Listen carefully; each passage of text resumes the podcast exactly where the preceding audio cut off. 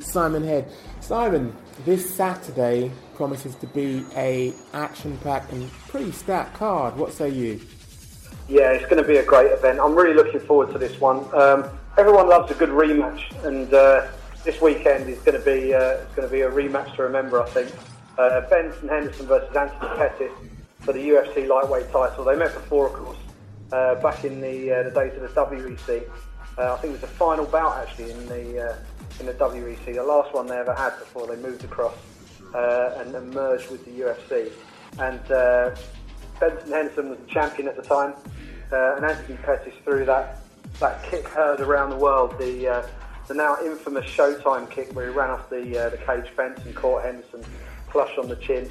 Um, it didn't knock Henderson out, but it knocked him down, and uh, I think that that moment sort of marked sort of passing of the torch and he, he, he won the title. He won by decision, um, but it didn't go so well for him after that, and uh, he dropped a, he dropped a, a loss to to uh, Clay Clay Guida in the uh, in his first bout in the UFC, and it's been Henderson who's gone on and done well. So it's interesting that the first bout was held in Glendale, Arizona, which was Benson Henderson's hometown, uh, and Pettis won. This time around, it's going to be held in Milwaukee, which is uh, Pettis' hometown. So uh, I'm sure Pettis will be looking to to uh, win again, but do it in front of his own fans this time and walk away with UFC with, with UFC gold. It should be a really, really good fight.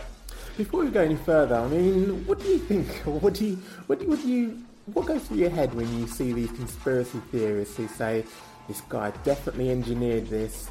This was him actually manoeuvring himself into a situation where he was definitely going to fight Hendo. Um, I don't know. I don't. I think. I think if they're probably giving him far more credit than he deserves there. I think it's, with all due respect to Anthony Pettis, I think, you know, this is a guy who, it was all set up for him to fight for a world title in his first fight in the UFC. Um, and uh, because Frankie Edgar, um, and, uh, oh crikey, Gray Maynard, because they drew, it meant that Pettis would have had to have stayed on the sidelines for an extra, an extra couple of months while while while they had their rematch. Um, and he could have done that. He could have stayed out of the way, kept himself wrapped in cotton wool, and then walked straight into a world title fight, which, which he may or may not have won. Instead, he took a fight with uh, with Guida, which he didn't need to take. Um, and as, as, we know in the UFC, there are very few gimme fights out there, especially at world championship level, uh, or, or, or just below world championship level. And he lost um, and he's had to work his way back up the ladder again. Obviously, he was being lined up to face Jose Aldo, which would have been a phenomenal fight as well. But you know, the way things have gone, it's worked out quite nicely, and it's worked out perfectly for him. In as much as a he gets his uh, long-awaited rematch with Henderson, he gets to prove that the first fight wasn't a fluke. He wants to do it again. He wants to take the gold off, Hender- uh, off Benson Henderson again. And of course, the cherry on top of the cake is the fact that he gets to do it in his hometown you can't engineer things like that. I think he's, he's been fortunate in, you know, the circumstances have fallen in his favour. And the UFC have agreed to switch him. They could have said, no, you're down to fight Jose Aldo, get that fight done and then move up afterwards. But um, it just worked out that way. And uh, we'll see We'll see if he gets the benefits on Saturday night. I, I have a sneaking suspicion he might win. I was about to ask you about your prediction. I mean, what, what, what, well, in your mind, what's the determining factor? What means that he's going to be handing you, well, holding his hand aloft. Yeah, I think I think if you look at the two fighters, they're both they're both supremely skilled. They've both got a taekwondo background, so they're both very handy in the striking department. Um, if you look over recent history, you could argue Henderson has been operating at a slightly higher level. Obviously, he's been he's been uh, he's won the championship and he's, he's maintained his position up there.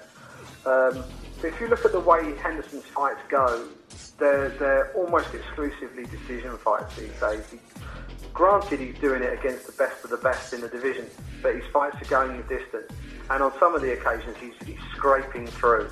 Um, he's had a couple of very close calls against Frankie Edgar in particular. Um, he got through, uh, and a lot of people thought that Edgar won that fight. Um, Anthony Pettis, on the other hand, he finishes fights.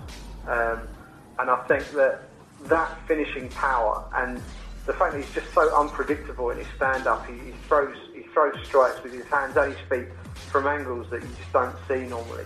Um, and I think his unpredictability, he's, he's got an underrated ground game as well. He, has got a very good ground game.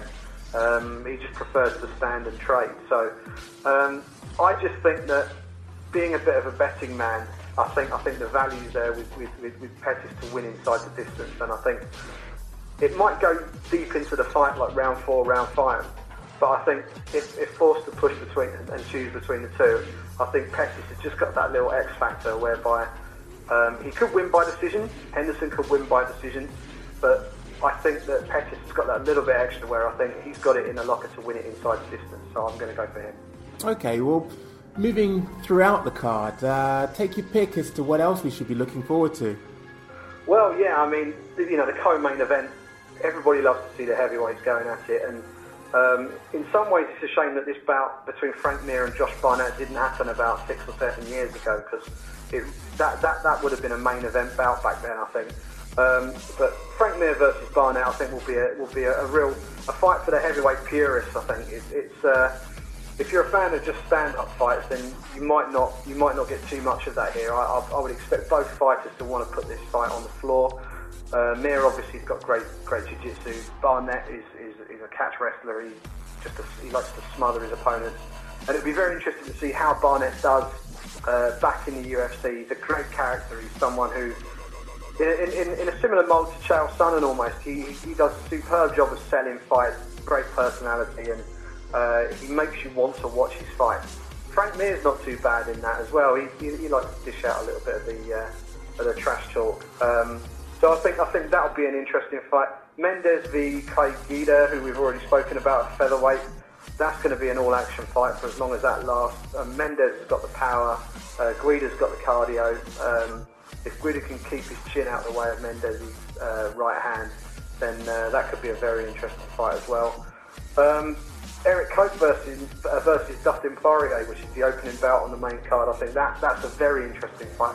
Both those guys are just sort of on the periphery of the uh, the top five in the world, and I think a good win with inside the distance for either one of those could start to put them in the conversation for the featherweight title picture. So um, that'll be really interesting. And uh, not to leave out the other fight on the main card there, uh, Big Ben Rothwell taking on Brandon Vera, who's moving up to heavyweight. He seems to fight at a different weight every time I see him, Brandon Vera.